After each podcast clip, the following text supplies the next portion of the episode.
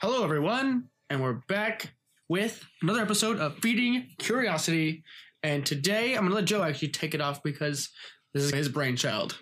Dude, it's Annihilation. So we saw. Spoiler alert! Oh yeah, Let's do let's do introduction to it. yes. Let's talk non spoilers, Very basic non-spoilers. thoughts on it. We could give it a rating, and then we can move on to spoiler cast. Because then people that you know, still want to listen along. yeah, you can get. We'll be explicit about when we go spoiler. Yes, Um, I like that. So when did we see it? Yesterday, two days ago, Monday. So yeah, two days ago.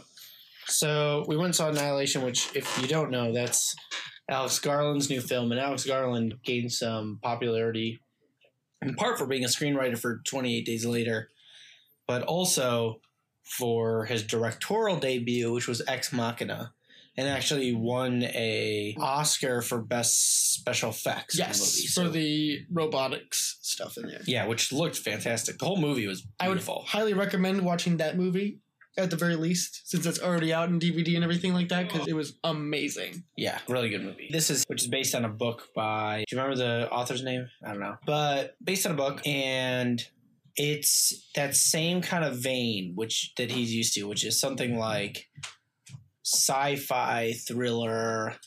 I'm calling it like a uh, psych thriller almost. It's unnerving. It's just a little off. Yeah, it, the entire movie has an edge to it, Yeah, there's a little trouble in paradise feel.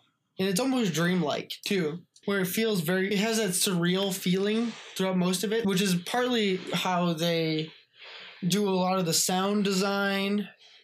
And The camera work. Yes, a lot. The notice about the camera work too, in, in itself, was very close around people's faces, so it made they kind of felt claustrophobic for like when they were having conversations.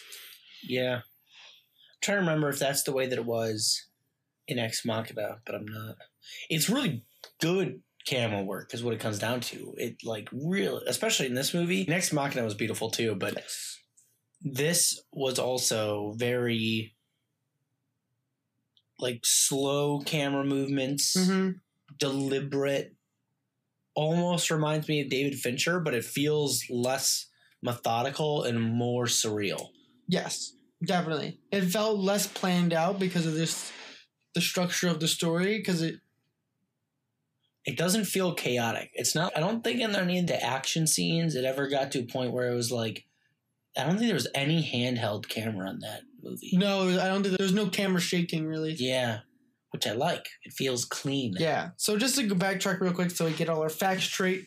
The book series, so this is actually a three part book series. Annihilation is the first part of the book. It was it's the novel by Jeff VanderMeer and it was written in 2014 or at least released. So there was that. I so for full disclosure, I actually listened to the audiobook version of the book prior to seeing this movie and I got to say the movie version of this does it amazing justice because the story itself is written in such a sense that you it feels dreamlike like you were saying.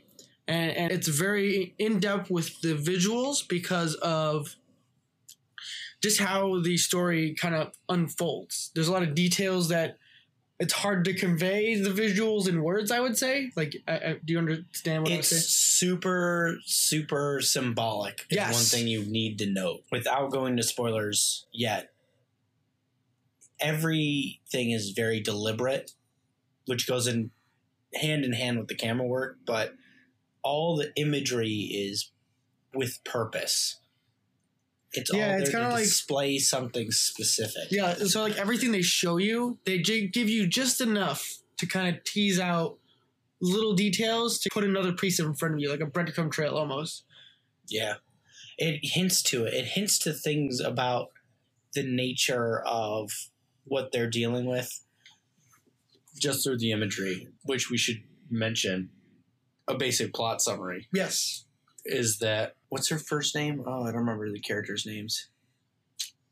This is where I'm always bad with names and it doesn't change when I talk about movies. She goes she's a former uh, She's a biologist. Bio, she's a biologist who used to be in the military. Is a researcher at Johns Hopkins that studies cancer. A doctor, so she's looking at cancer, and her husband has been missing, assumed dead for a year. She tried to find out information about him, and he was special operations and some covert stuff. So she assumed he was dead and just couldn't get any info. Then he shows up early. This is no spoiler. This is like Within the first 15 minutes of the. yeah, it doesn't take long. So he shows up, and then she gets dragged into the mis- mission that he was on. And Lena then discovers the is presented with this thing called the shimmer, is what they're just calling it, because that's what it looks like. It looks like it's shimmering, Yes. and it's this force field that's expanding outward, and every team that's gone into it has disappeared over the last like three years. So she volunteers to go in with a group of people, and then they experience a bunch of crazy shit. Yeah.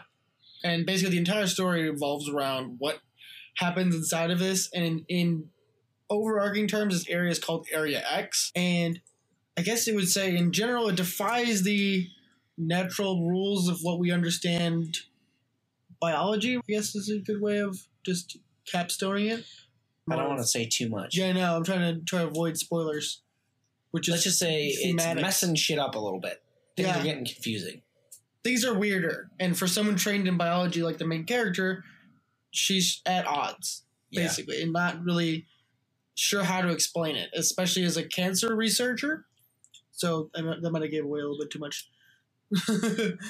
Yeah, so she goes in this thing and experiences stuff. So basically, just to sum up a little bit of what I think about it is that one, Alex Garland is definitely now on my list. Him and Christopher Nolan are like the only two directors on my list who I will watch their movie regardless of anything. If Yeah. come out with a movie, I'm going to watch it. And part of the reason that I'm going to watch Alex Garland stuff is one, I really like science fiction. I love the thriller, unnerving undertone. I love thrillers.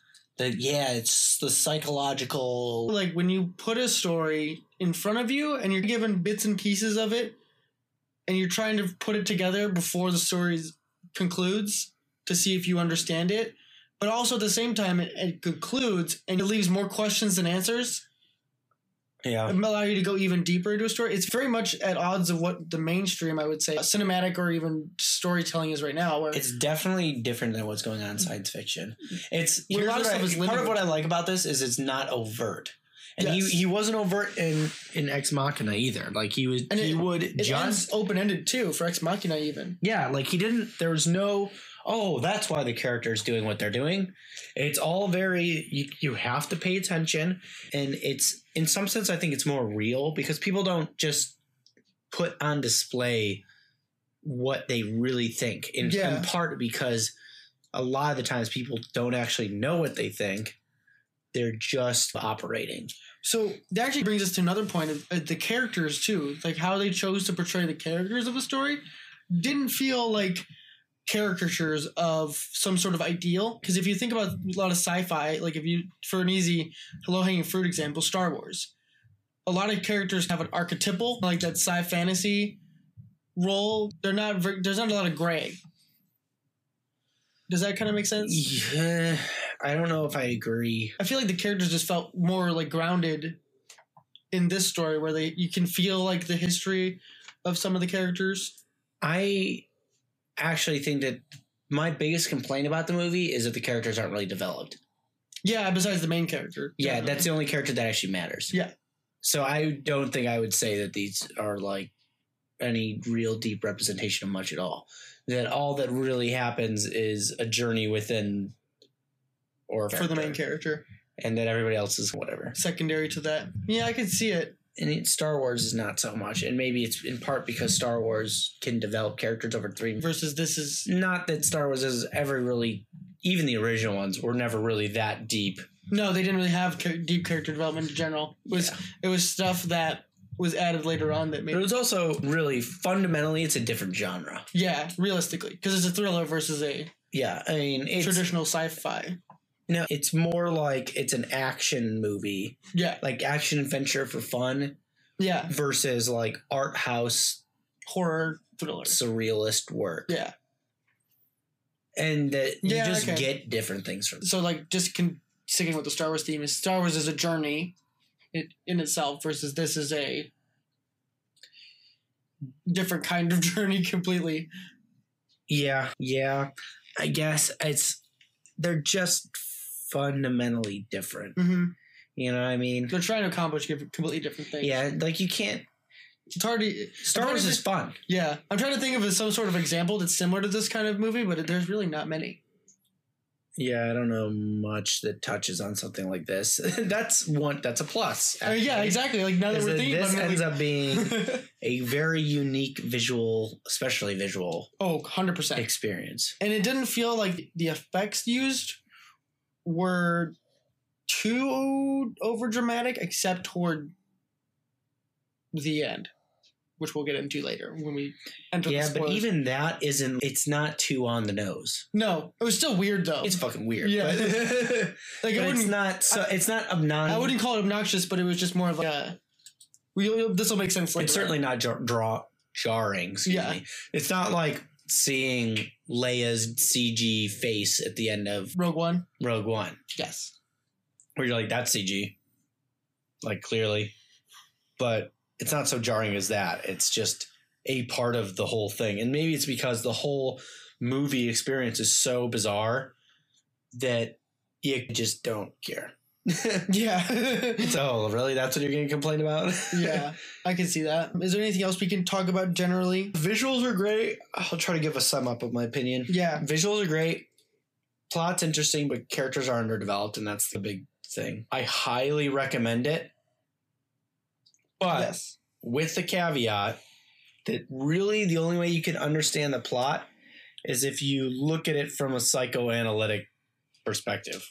Yes, which will go will go e- even deeper into shortly. Yeah, I can't really uh, talk about it without spoiling it. yeah, So- without spoiling the, the whole thing, and that's why we actually want to do this podcast because I think this it shows. I think too for this is like a movie fans movie almost, where it's not just a cheap.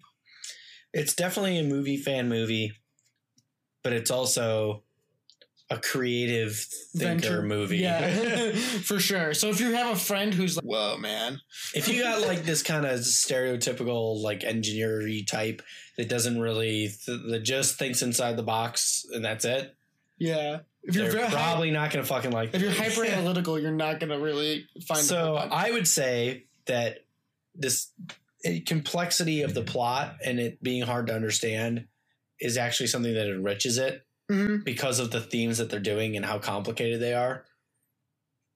But I understand why someone would find find a way to just would be like, this is a terrible movie. because it could be too much for somebody. Yeah, a bunch of like Rotten Tomato stuff after we saw the Yeah. movie, and it was one or the other. You either loved it or hated it. I feel like that's a good thing though. If you can't divide the middle, then there's really not.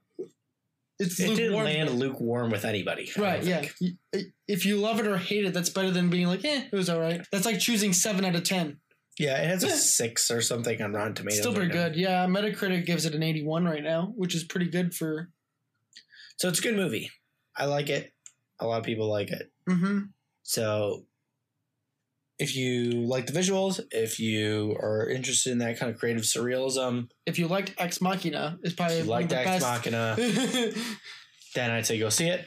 If I had to give it a rating, I'd give it like like a three point eight out of five, maybe a four, but that seems reasonable. you know what I mean. It's not that I, I really enjoyed the movie.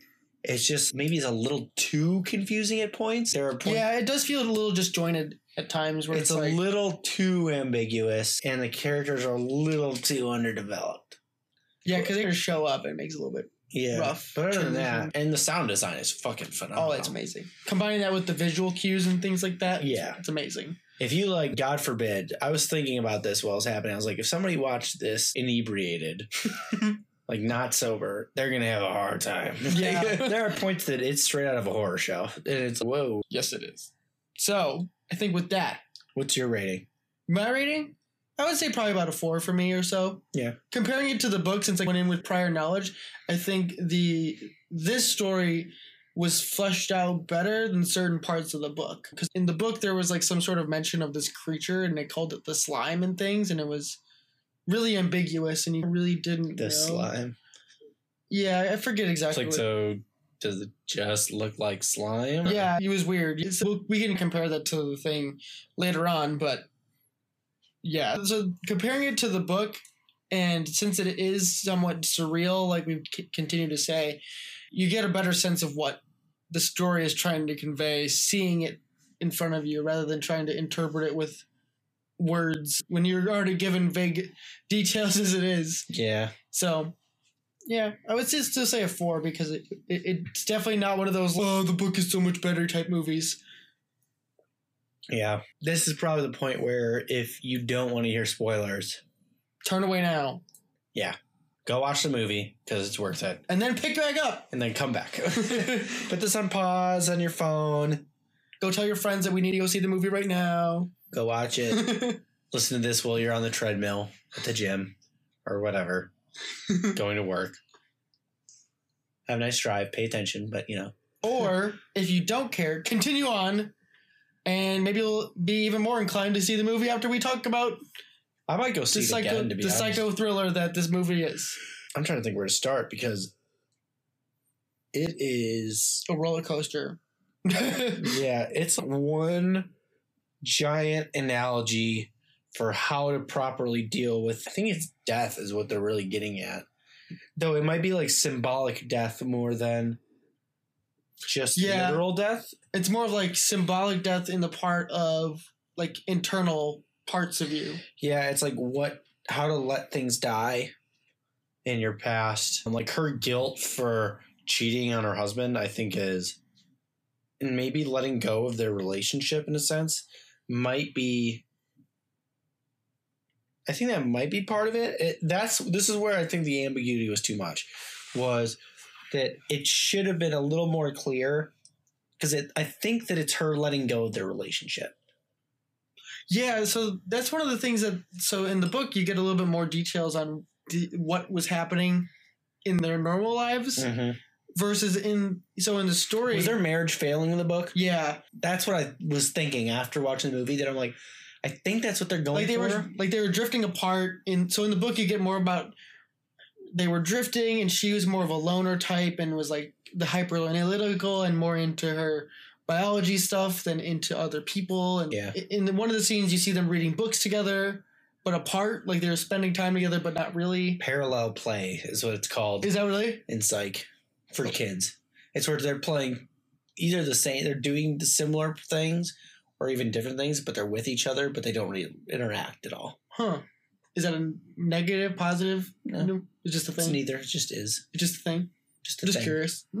Just a type of play. yeah, that was one of the things that you get a better sense of it from the book, especially. And you don't even like really know that this is going on until about probably midway through the movie through these like disjointed dream sequences, which, as Joe was saying, is probably what they were trying to show is guilt. Yeah, and it's and I think that might be why it ends the way that it does, with her changed and him changed, and then them hugging it out. Yeah, with the first like real emotion that they've Like shared. they don't like kiss romantically and Right. like happy days. They like just hug. I think that's her coming to peace with him and like them being done. Like they've made their peace. yeah they've reconciled their Like she's confronted the truth of that relationship Mhm. and in her like her i think that it's almost like she knew that she wanted it to end and she needed to f- confront that and that's like that part of herself is what she needed to address Yeah. it fits It does fit. like for those to clarify for those that don't know so she goes she does something that's very like Jungian archetypal which is like the whole ending scene is that it's really arrives at the lighthouse and there's a big dark hole that she has to go down into to face a thing that becomes herself. And then she faces herself and then lets it die. Yes. And burns it away. It's the deadwood analogy of like it's very much if they find the darkest part of yourself confront it and kill it or let it go or Yeah, and I think that what's happening inside the shimmer is a reflection of the the psyche of the individuals that enter it. Yeah, and I think that's a good point too to talk about the other people. As we mentioned, there's four other people with them, and they all have their own personalities slash grievances um, with the world. They all there are reasons for going in there, and Yeah, it's that's a- all reasons to do with dying or an acceptance of dying, in Or letting sense, go or willingness to confront dying, because all of them have, in a sense, nothing to quite live for because they know that this is a suicide mission, so they sign up for it anyway. Yeah. So it's like everybody there has some baggage that they're holding on to. Like one girl is borderline suicidal, cuts herself. Though it's mentioned that she does it to feel more alive. Oh, really? They said that? Yeah. So I almost Hmm. wonder if she isn't she's really challenging herself she's trying to find something that she i don't really hers is tough they're all fucking this is another this they're hard to pick apart what exactly Because there's not much to pick apart. Yeah that's part of if they were more developed characters i think this would be easier but Yeah. And then other character is a psychologist who had cancer. Yeah, one the psychologist had cancer who was terminally ill was going to die.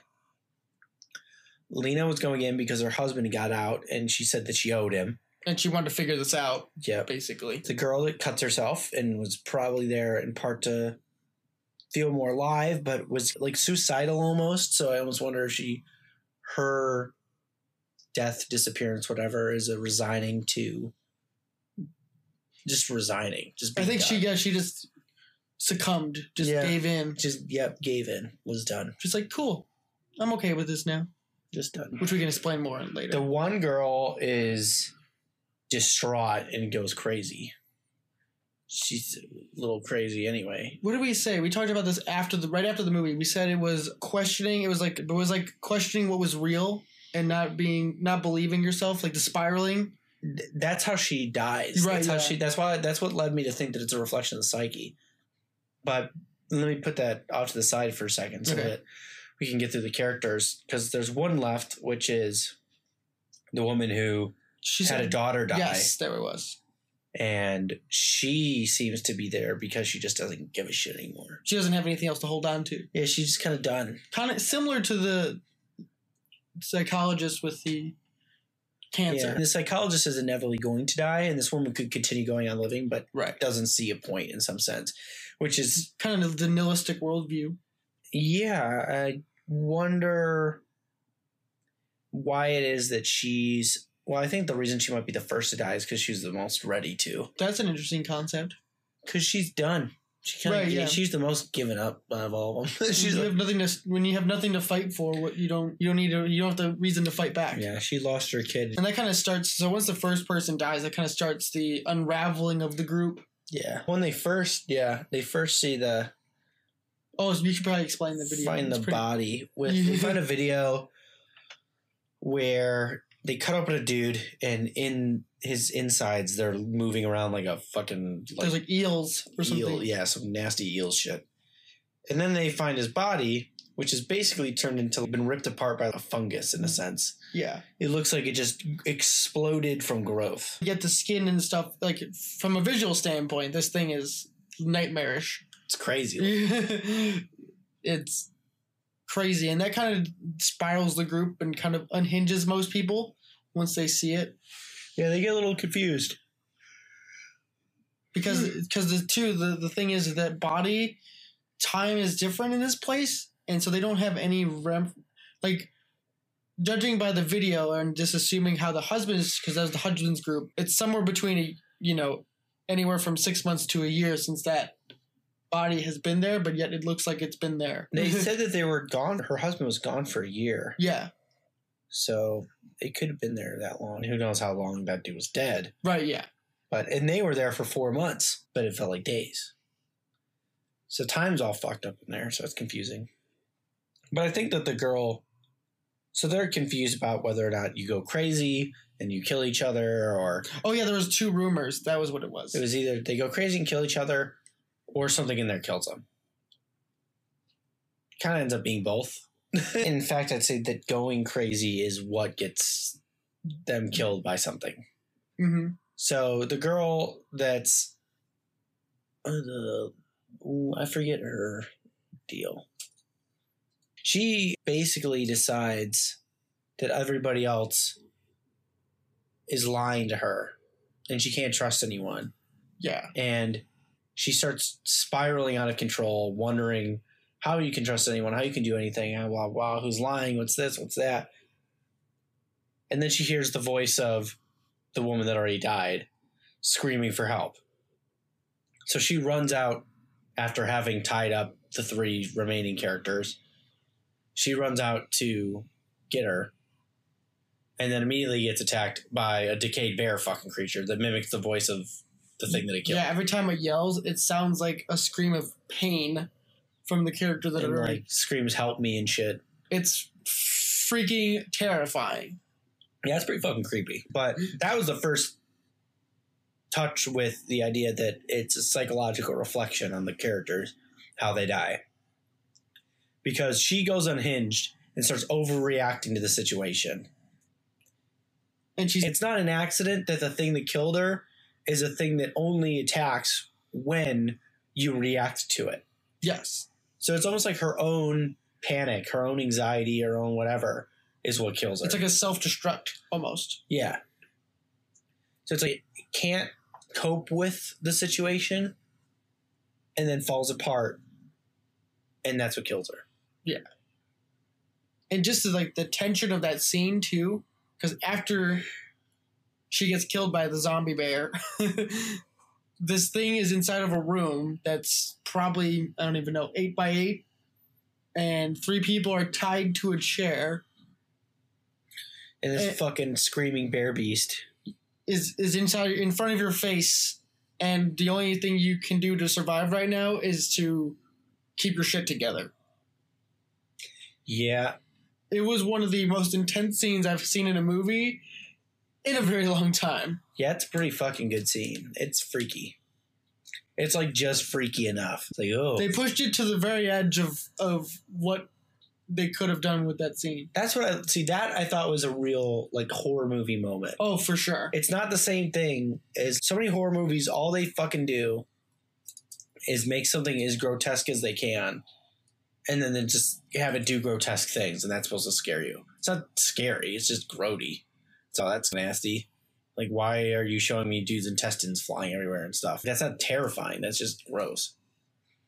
But this was like the tension was high. It's creepy. It's unnerving. strange. It's not overt and gory. It's nothing like that. No. it's just weird. It's just uncomfortable. It was definitely one of the strangest scenes. I want to say visceral too because it goes from like this intense action scene it starts out with the screams and then she's that glimmer of hope and then silence. Yeah and you hear the like roar yeah. happens too. And then it walks in and you're like oh shit. Like it's what kind of oh my god everything's falling apart and then it kind of like culminates to this moment and then all of a sudden it's quiet and they're like helpless to it. So i almost wonder if a representation of terror yeah that's a good idea. like they can't you can't run away from it. Like being trapped within your own mind if we're Yeah. going with that psychological lens. And the and it's just not letting it draw reaction out from you.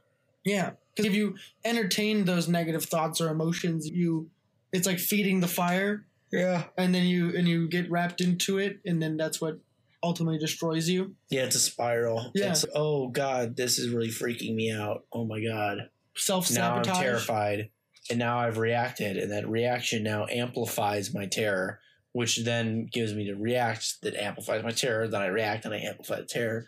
It just that's what panic is. Like i've watched people panic before. Or like over or freak out. There's a really fucking good example you can find online of there's a video of a bunch of high school kids they were doing a like police class for Mhm. the, in their high school. And they had the option so they could volunteer to do this get pepper sprayed. Really? Yes. It which is like a- really rare for a high school. Would not recommend. No neither would i. So they all line up. There's probably like a good like 20 of them or something that did it, a solid amount. And they start going down and they pepper spray everybody in the line. And everyone's fine at first. That's what needs to be noted. Everyone's and people are grimacing like it's painful and you yeah, can like, tell. But then one chick freaks out.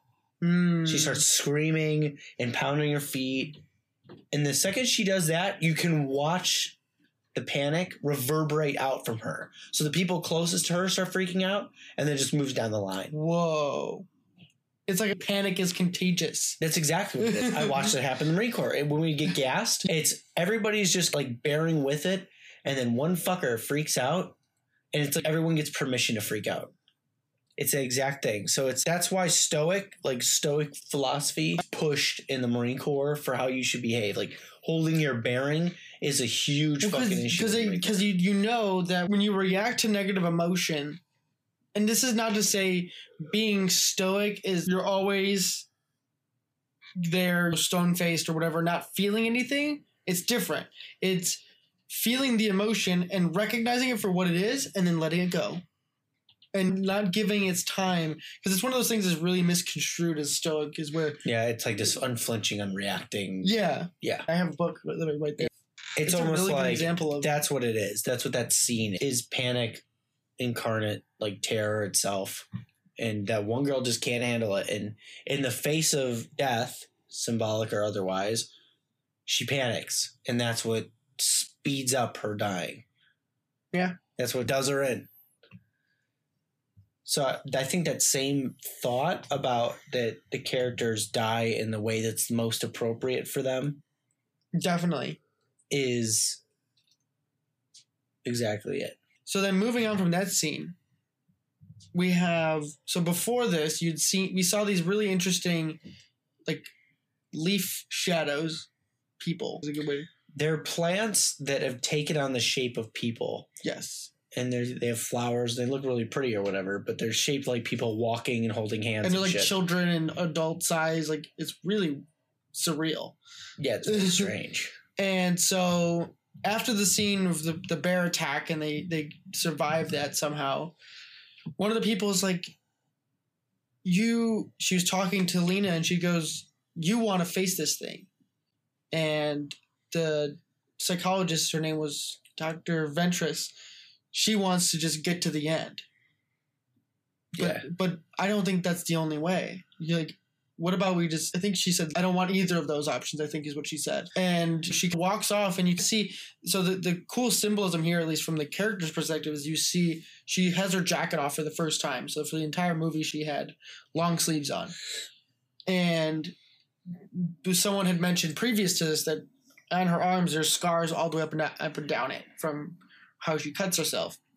And this goes to the, to what the shimmer is doing to each and every one of them is that each and one of her scars is now sprouting little leaves and so she starts walking away to a clearing and you miss her and all of a sudden she's gone and she's just become at least it's implied one of these leaf flower statues and just one more member of the rest of them. And I thought that initially, I thought that's her finally coming to terms with dying in a sense and like resigning to do it. Like she was suicidal and she just wanted to be done with it. So like when she got to that point, she just was done yeah and I- faded away into the world. mhm. The reason I'm not sure if that's correct is because they mentioned earlier that she f- cut herself not to kill herself, but to try to feel more alive. So maybe it's still that dynamic. Maybe she is still resigning to death, but it's like she's done fighting for a reason to go on. I- Finding or or she's chase- done even looking for a reason to try. yeah, to I think I think she's done cha- like chasing that cheap thrill of just as this like a site like a thought experiment of like how many times do you have to cut yourself to be that's She's a, just that's, done. That's a small that you only get that boost for how many seconds? You know what I mean? To feel alive. Yeah, and she just it was like she just was no longer interested in chasing a hopeless dream. looking for a reason to feel alive, cutting herself, hmm or going into the shimmer, which was a risk in itself. It was probably the ultimate thrill to feel alive, Makes that more pain. and then was just like, I'm done. I'm done. and then turns just And honestly, probably took the painless route compared to the the most painless route, literally, yeah compared to the rest of them. That's what I mean, like- I mean, one girl got fucking eaten. yeah Two girls got eaten. Yeah. And I think that's a pretty good. Actually, that's something interesting too. Is neither girl? I'm actually wrong. Neither girl got eaten. Both girls had their throat ripped out. So this beast that kills them doesn't actually consume them. It just It's rips them apart. it's I don't know if that's symbolically relevant or not, but it's interesting that it didn't do anything for it. Yeah, it wasn't getting anything from it. It wasn't Right. doing it for sustenance. No, it was like it's like almost like a response mechanism. I wonder if it, I'll put that to the side because we're gonna hit the same topic when we Yeah, I know the same thing. we're gonna hit the same idea when we get to the end. So after that happens, it moves on. it picks up speed Yeah, for because sure. yeah, the one girl. So the psychologist Ventress, goes to the lighthouse on her own. and she's there. Who knows how long, much further ahead she is? Then there's really not no sense of time at this point. Yeah, days, weeks, who knows?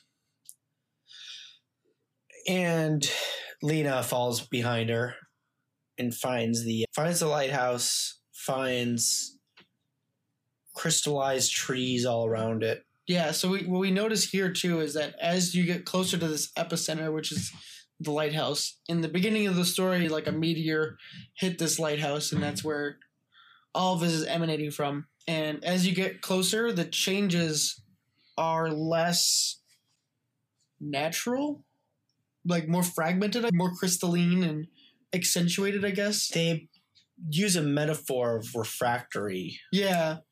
They use refractory, but not in the sense of just light, like most of us are uh, used to thinking of it, but a refractory in the sense of everything, like DNA and like from a biological standpoint, and just yeah, that's the mechanism by which they explain the strange going on yeah. going on. They they call it a refraction of like DNA and stuff, and like literally everything. yeah, like everything's intermingling. I think that the fact that the trees are crystalline, a reflection of their refraction. That Yeah. same theme being put literally, that you have prisms all constructing these trees at Right, the yeah. center of this thing. Because those aren't even they're not even based off of organic material at that point. They're just there.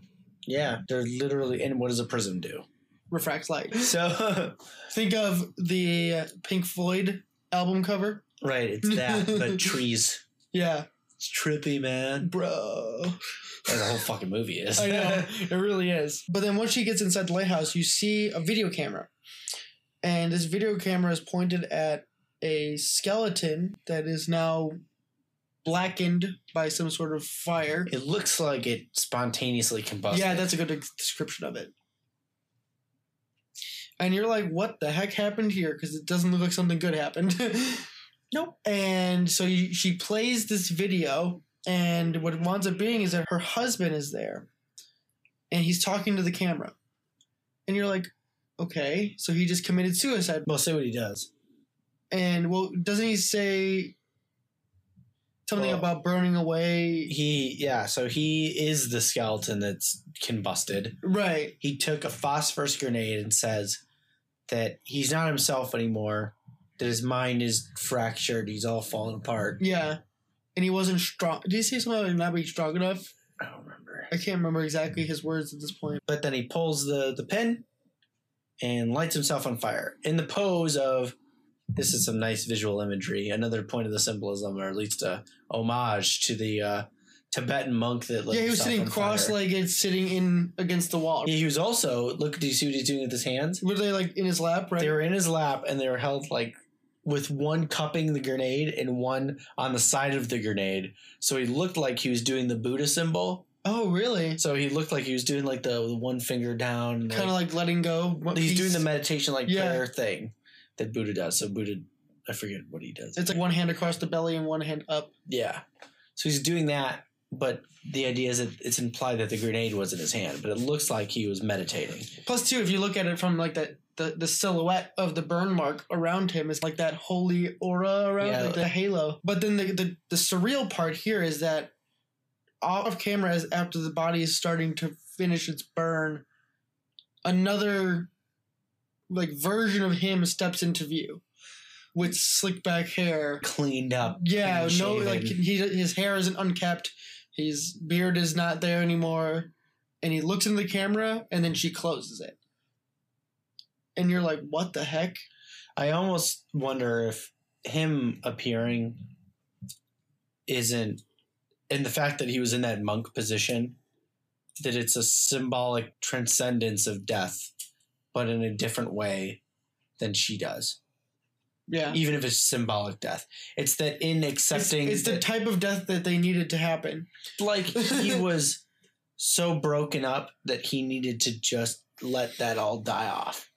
Mhm. he needed to die off literally in the movie but symbolic really so that the new version of him can appear so the new him can live And it's like the new him. So in the beginning of the story, you see that same version of him, but he's like learning everything again. yeah Because I think he asked her a question of, "Who am I?"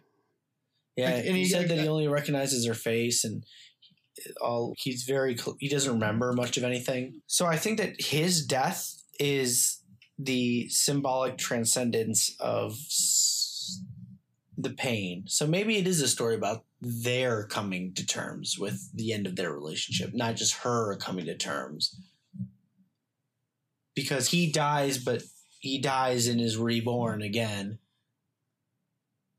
in the same in a similar well not the not the exact mechanism. And it's yeah, like you said, they it's like the they had to find the shadow or the thing that was right. driving them apart to be able to. the address the shadow. And maybe it's that his shadow that his part that he needed to address and incorporate was his inability to function. He said he's fractured. He's in multiple places. He's literally in multiple places in the story.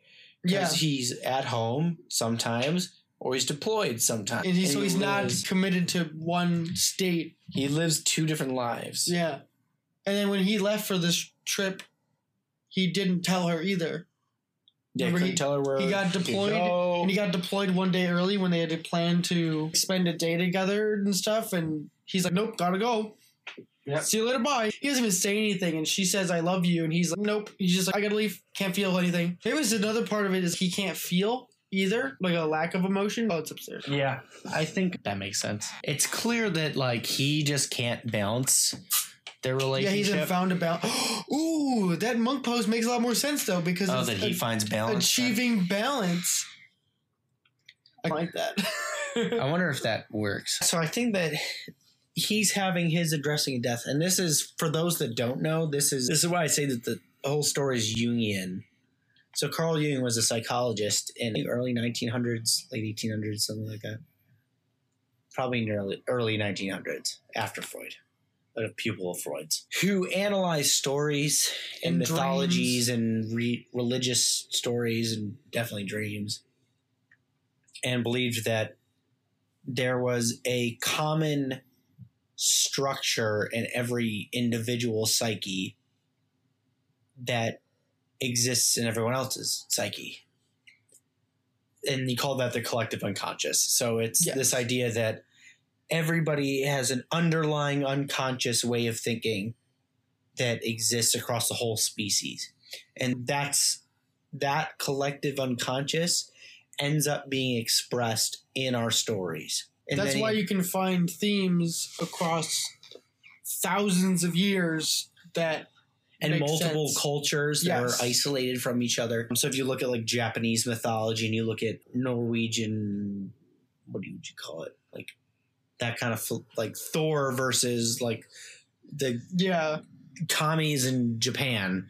They have similar storylines, and the same similar with the Greeks too. Like all these different mythologies have very similar story structures, and that that is actually a product of the structure of our minds. Now, I don't think I don't know. I won't say I don't, don't think. I just don't know if Freud, or excuse me, if Jung actually thought of it as a physical neurological structure that existed and how developed neurology. So he has w- one of the basic structures. There's these things called archetypes, and though there are, so I have to differentiate this because this has caused problems for me in conversations with my sister, where I think people misunderstand what archetype means in this context. So you think of an archetype as like a character in a story, like the hero and this and whatever. And though that's similar, it also is more technical in the Jungian, the Joseph- common parlance by- of by the- Well, by the. Joseph Campbellian Yeah. structure of who. Joseph Campbell got pretty much all of his work from you. He basically took it all from Yeah, but it has been pop culturized from him to have a less nuanced structure. Yeah. So when I say archetype, I'm trying to be more technical than just the common thinking of it. It's more like an element of the human personality that has occurred across multiple millennium Mm-hmm. that is distilled and then expressed in story. And it's not to say that you're only one archetype either. It's to say that okay, so every person would be all archetypes. right, yeah. It's just which one manifests more in you. which one's most prevalent. Yes. But in a story, since here's a way of thinking about it that I think works really well, is one person is writing the story. Yes. So in the same way that dreams are had by one person, you don't actually dream about anybody. You don't talk to your mother in a dream, talk to your boyfriend or girlfriend. You have like events that happen to you. You're talking to yourself. oh. You're in the dream. Only you's producing that. These dreams and everyone in it is a product of the same psyche that's producing the you in that dream. So what's happening in a story is that each character is a portion of the individual who's creating the story. It's You're an able- exploration of self. Yeah. It's sub-personality. Exactly and the most complex minds that write stories are it's just that each sub personality is hyper developed so they're so developed that they're they're they're on paper they're their own individual Huh. person but they're all still the person that wrote it it's not like he didn't write any of the other characters and he brought other people in to write those characters and It's he more just like- responded it's not a dialogue between two different people it's a dialogue within himself and it's it's every time you write a story with these fragmented personalities, you're like living out. What if I was like this in real life? Yeah. You know It's what I mean? okay. So we'll take the information processing theory, which looks at your brain as a computer. So now this isn't technically the information processing theory, but it looks at it like input output, right. real straightforward, Analytical. really analytical. Now, if I'm going to take that to a metaphorical sense and break away from the proper theory, really, but you can look at your brain as a computer, and what your computer is doing when it's going through these different personalities is it's running simulations. So when you're having a dream about talking with someone, it's running a simulation about how you think the symbol of the person that you're interacting with would interact with you yourself. Huh. We make mental representations. And when we're talking about relationships, it's called the internal working model. And that's the bond between two individuals that develops, but it's the internal representation of that bond. It's how you see your relationship. Yep. So you're working out your internal working model within your own psyche. Whew. And what is happening in a story is it's not just happening within your own mind, it's happening in a place where you can present it to in. the world. That, that's a perfect segue into what happens in the final scenes of the movie. Right. So she so what an archetype is, let me tie this end off. Is so what an archetype is the common sub personalities w- that are in your psyche that everybody else shares. They're this common ways of thinking. Maybe it's the part of yourself that you don't like, right? It's the dangerous, impulsive, aggressive. It's the id, it's the Freudian id, or Yeah, to, properly to in the it. Jungian context is the shadow. It's the part of you you don't want to really address. The part you hide and stamp down, and It's the dangerous part. yeah, But properly incorporated, Jung thinks, it can be used as the fuel in the right situation. Like gasoline and fire is dangerous, but it also lets you drive a car. yes, So you have to know how to incorporate it and use it properly, but understand that it's dangerous. And you can't actually use it until you understand it. Hmm So that's like an idea of the shadow. So what she the final scene is her, Lena, facing her shadow and the elements of her that's what going deep down is. That's what going down is into the dark hole. Is the deepest darkest part of her psyche that she doesn't want to address. It's dark because it's unknown. You Mhm. can't see it. Exactly, so you go there and it's weird inside there too. Oh, Like, it's super weird. It's hyper refractory. Yeah, like even more, and it almost has a funhouse quality where when you, it's like this chamber, but when you look in every direction except where you came from, it feels like it goes on forever, and everything is moving, and Yeah. And it's all slightly it almost looks like gas and water with the rainbow glow in there. yeah, Like there's like everything's oil. moving and oily, and you can't pin it down really. Yeah, it's strange, but It just feels weird. it almost looks like a brain. Yeah, it did. It had like a structure. It looked like it was random but purposeful at the same time. Like tubes. It looks like it almost looks like you're inside of a brain.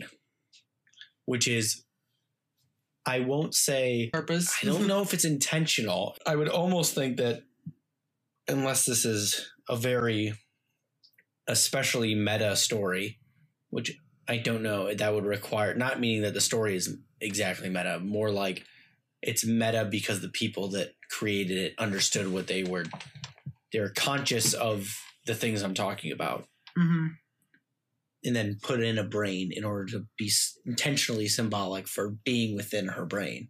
Or it could be that they had an implicit connection within their own minds that then expressed itself in the artwork. That's hard to tell. Yeah, But that's a lot of layers to that one. I, will I'll literally never know. You'll never know unless you're able to unless I'm able to talk to these people. So yeah.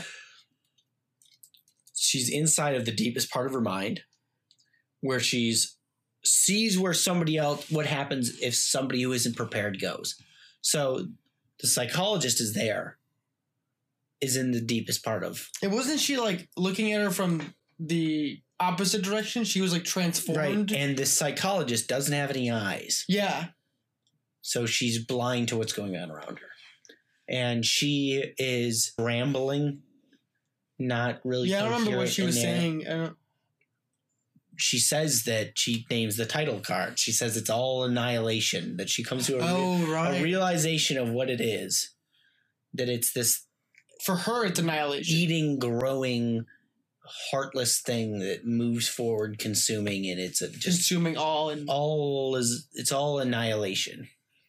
hmm Which I find, which I didn't quite catch up on this until recently, but the root word of annihilation is nihil, as in nihilism. Huh. I didn't even think about that. So I almost wonder if the development of that word is like nihil has got to mean like nothing. I don't know for sure, but I'm, we can look. It's like a belief in. Like nihilism is a philosophy of meaninglessness. Yeah. It's that nothing matters, basically. Nothing ever matters. So life, death, murder, suicide, nothing matters. Like you could do the most beautiful, you could be the most perfect person in the world, doesn't matter. You could be a saint, doesn't matter. You could even do good things because you're a saint, and good is just relative, so it doesn't actually matter. So it's really depressing Very. philosophy. But you get a sense of what annihilation is. Is it's this coming to nothingness. Yeah. But look up annihilation and see if it'll give you just root words. Because usually Google is really good about tracking the development of the word. Like it'll give you like Greek comes from this, which is pretty cool. He, the psychologist says that it's annihilation, that it's just nothingness, which is probably her perspective on death, right? In cancer, because she, the psychologist, has cancer. And she, her grand realization at the end of it all is that this thing is going to consume and kill her. And she just falls into uh, nihilism, which is Yeah. fantastic because oh language is so interesting because that's the fact that she falls into nihilism, it's not a coincidence that we call it nihilism and that she calls it annihilation because they're the same root words that they're coming from, which is that this meaningless destruction, this nothingness. So she sees that some people, when they go to the bottom of it, that the conclusion that they make when addressing their inevitable death, their mortality, is that it's all this just meaningless. And that's the conclusion that the psychologist comes to. There's the origin. A little hard to, to follow. Whoa. I was right. I fucking nailed it. Oh, dude. Nihil means nothing. Destroying or bring to nothing. Reduced to utter ruin or non existence. Which kind of makes sense because you can lose yourself and become nothing within this shimmer. It's a belief of nothingness. So she turned here. So what happens to her is that she. oh my god, and then she literally becomes nothing. She becomes nothing. she rips. She dissolves. Yeah, She's ripped apart. and it's like pure energy just floating in an orb that is like something out of a dubstep she concert. just dis disintegrates. She's no longer integrated. She is apart. She is in many pieces and becomes nothingness. Becomes just visually stunning, crazy rotating ball of light thing. Really, I'm underselling this. Like seriously. you have to see the movie to like the full scope of what before you at this point in the movie and when Lena, stares into this thing. when she stares into the nothingness, not only does it in a Nietzschean sense stare back, Ooh, but that's creepy. that's what he said. I know. Friedrich Nietzsche said that when he stared into the abyss, he found that the abyss stared back into him, which is what happens to. And it then shows her her an element of herself that she doesn't want to face. It literally turns into a shadow being thing. It's like a mannequin made out of that weird it looks like, it looks like metal almost. It's really it, it's fucking weird, but it's always reflecting rainbow a little, Yeah, which I think is playing back to that refractory idea again. and we're still underselling this by the way because uh, through this whole time it's a very tense and surreal It's just weird. She first reacts defensively and aggressive. defensively, aggressively, attacks it, and it hits her back and knocks her the fuck out. It's like since it's a shadow form of you too, it's technically stronger than you. It's, It's from even from a psychological standpoint. In a psychological sense, you'd almost say it's more dangerous than you. yeah. like unbridled aggression is far more violent than you without any aggression which makes sense you know what i mean like it's capable of more dangerous things so knocks her out then she comes to and it, it mimics everything she does. She tries to run away and when she and then it runs with her and presses up against the door with her so she can't get out. And she tries to fight it and tries to fight. It returns the pressure until she collapses and then it collapses with her. So it mimics everything that she's doing which is to reiterate that this is a thing that is herself. This is an element of her. And then in facing it she ends up no longer fighting it and she's able to get away by facing it holding its hand, which is like a sign of comfort, like coming to terms. I mean, it's exact- It's a tender mark of acceptance that she displays to this thing. And visually, it's really important here. It turns into her. It looks exactly like her. As soon as they touch hands, As soon as she, as soon as she accepts it, it then becomes really her. and if she breaks the physical contact, it stops looking like She hands it a one of the grenades. one of the phosphorus grenades that she snags from a bag left over, places it tenderly in the hand, pulls the pin, and bails the fuck out, and that motherfucker lights on fire. Yes. So she's burning off the part of herself that she didn't want to address. So it's a process of speaking psychologically, she goes to the place in her psyche she doesn't want to go, to face the thing that she doesn't want to face, and eventually accept it and then let it go. Yep. It's really deep. And I mm-hmm. think that's the relation the thing that she's letting go of the character is Her guilt and shame. and her overall relationship that's failed with her husband. Yeah. Shame, guilt, confusion about why it failed, how it failed, how she cheated on her husband, all this stuff. This goes to the final scene too, where they finally see each other after all of this, and it's like they fir- it's like the first time they actually looked at each other and just shared a moment together Yeah. that wasn't loaded with One scene in the beginning that was harken back to what the relationship yeah from the be. beginning. Yeah.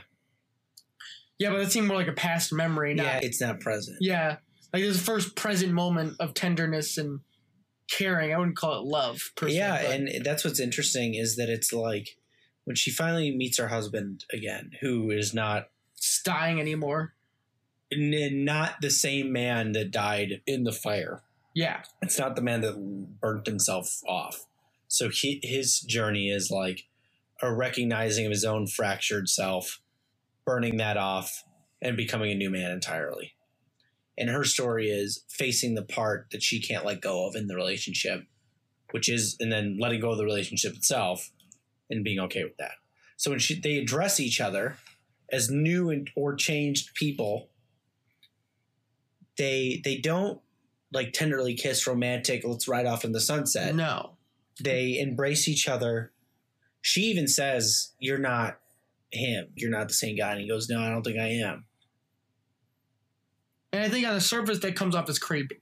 yeah again this is why you have to be really creative to in i don't want you know what i mean? Be thinking creatively when You, you're doing this. you have to think can't- in different layers to understand. you gotta think symbolically because Yeah. this isn't a literal movie. Exactly. So she they embrace each other but it's like a tender it almost feels like it's been a long time since i've seen you It's like the first time I've. it's kind of like saying, "I see you." and in that moment both of their eyes begin to shimmer What the creature looked like.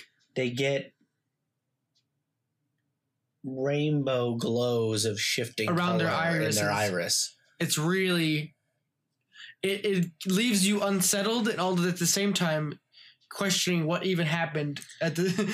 and that i think is showing that both of those characters are have internalized their experience and grown past who they were at the beginning of the story absolutely. and that they've and their embrace is a reflection of their coming to peace with where they are it, it's almost like an allegory for divorce. Yeah, one giant allegory for the painful divorce where both people get why it happened. Plus two, they were the only two people to come out of it. can you look up if see if the author of the book was going through a divorce when he wrote it? I mm-hmm. fucking i bet that dude was had a bad relationship go to shit or went through divorce or something like that that this is a giant allegory for getting over a good but failed relationship that we could understand why it failed you know what i mean Mm-hmm. like a long distance relationship. Like maybe it was really good at first, and for a long time you were trying to make it work, and then eventually it just fell apart. And it's just because you're sixteen hundred miles away and you can't manage it. And it's not like it's anybody's fault. It's just you just can't do it. According to Wikipedia, it says he actually married someone in 2003 When did he write the book? to 2014 came out. So he's been married. Mm-hmm. Oh, maybe. Hmm. He does. I mean, he does say though, when he was 20, he read Angela Carter's novel, novel "The Infernal Desire Machines" of Dr. Hoffman, which he said blew the back of my head off and rewired my brain. With such passion and boldness, it inspired everything going forward. It says. Huh. I wonder what that. I don't know anything. about I don't know anything about the book too, but I feel like it's I could be wrong, but it would make sense to me. I don't know how you could write a story about the themes we're talking about without having gone through something. without referencing it in some way. without having been in a failed relationship Mhm. that's really intense, without having been in, through a divorce, without having maybe it was a relationship where somebody cheated. I Yeah. don't know. I don't know, man. I don't It's know how- interesting. because you can't write about what you don't know. Definitely. Yeah. It would take some crazy looking into yourself to figure out Even that, again, this is the same concept I was talking about earlier that a book is just a reflection of your own psyche. There's, I think it was Nietzsche also that said uh, the philosophy is the unconscious admission of the philosopher. Okay. that every philosopher is really saying more about themselves than they are the world. Everything else everything winds up becoming an exploration of the self over It's because, well, part of it's just to put it really simply is you're showing your perspective, Right. and your perspective is reliant on you. you can only talk about you can only talk about with your own perspective with any degree of clarity slash Because you can't actually take someone's perspective, literally. You can't literally take someone's perspective. You can't turn into them and view all the nuances and all. all you can do is look at it from your own perspective. It's an interesting concept and something we can definitely build on more Yeah. further. Well, you can't escape your own perception, is what it comes down That's to. That's interesting. So, with that, this movie has layers. And a lot of them. A fuckload of them. And Joe could probably be here for another three hours. Probably. Just Maybe. I'd get tired. That's true. But if you had some more time, you'd be I'm doing probably gonna. I might go watch this again. I don't know. it seems watch definitely easy to go watch again. You know what I mean? It's just so out there. I'd be like, huh. I'd really like to be able to like go with people that have opinions on it, so we can watch it and then talk about it again. Yeah, I want to see if there's anyone else around. And for all of you on social media and things, hit us up. You want to plug something? Yeah, do plug it. Go for it. What do we got? Let's see. So you can go to bropod.net. I can give this. I can send this one so you can co-release it. We can co-release. We can co-release the last one too. yeah, I can send that one to you. You can put it up. You've got the login. Oh, I do have it. Probably co-release these. Bropod's got some old articles that I've written. Um, yeah, since Joe's more into the psychology stuff, this really I've fits into his. changed a lot of my mind on some stuff that I wrote back then, but it's if you want to give an opinion, that's fine. I'm totally open to new perspectives. There's also the Bro Pod podcast, which is another example of things that's mind has been changed and blah blah. But the podcast is up there if you like something similar to this. A little more laid back, and there's a lot more just joking podcasts where we're just fucking around. Yeah, more open-ended discussion types. Definitely. So you check that out. If let's see. So my Twitter, you can follow me if you want. I don't think it's public right now. I don't mind. I'll probably I don't think there's anyone I've denied from a follow. And personally, I think is if you already have your name on there, you don't really have anything to worry about. Yeah. Joe Jackowski, J A C K O W S K I. That's my Twitter handle. And that's pretty much it. That's really the only social media I'm really on. Yep. And if you follow any of my stuff, I'm Erich Wenzel, E R I C H W E N Z E L, both on Twitter, and that is my website. So if you just type in Erich Wenzel, it'll probably come up anywhere across there, and everything's linked left, right, and sideways. You'll find it. I believe in you people. I believe. believe in the power of the internet. And with that, everybody, this was fun. We'll probably do something similar to these going forward. I'm so down to analyze movie podcasts. If you guys are interested in like film analysis, if you're interested in story stuff, Story analysis. there's a relatively new YouTube channel called Screen Prism that is fucking great. Like I can't, Shameless plug. Dude. It's I wish I was involved with these people. They're fucking. Genius. I'll look them up. I'll put a link in the show notes. They're really for all you fucking good. peoples. Um, they're. I wonder if they don't have a Jungian thing going on. Really? Like, did they have some, or, or at least they've definitely read. They've had to have read Joseph Campbell, It wouldn't surprise me because Joseph Campbell seems to be pretty prevalent right more now. prevalent in that sphere. So it's great. Check it out. Totally recommend it, Go watch the movie too. and definitely watch it. See you later. Bye.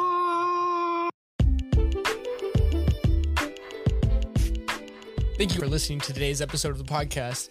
And as always, I'd love to hear from you. And I really just want to make this podcast the best podcast you listen to.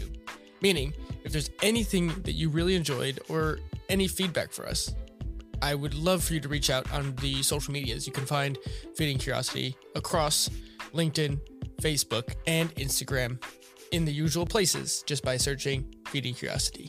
You can also send us an email or a message through the website. You can also support the work that we're doing here, including the podcast and all other content that we produce at Feeding Curiosity by either going to anchor.fm slash feeding curiosity slash support, or you can head over to the website and hit the support button and support us directly there as well. By supporting the podcast, you effectively keep us from having to deal with sponsorship and keeping the relationship that me and you, the listener, have as honest and open as possible.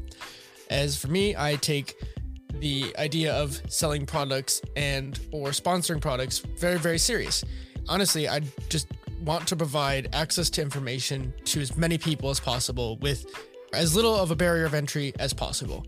At the very least, if you want to do anything to support the podcast, leave a review on the platform of choosing to subscribe, like, rate it, all of that.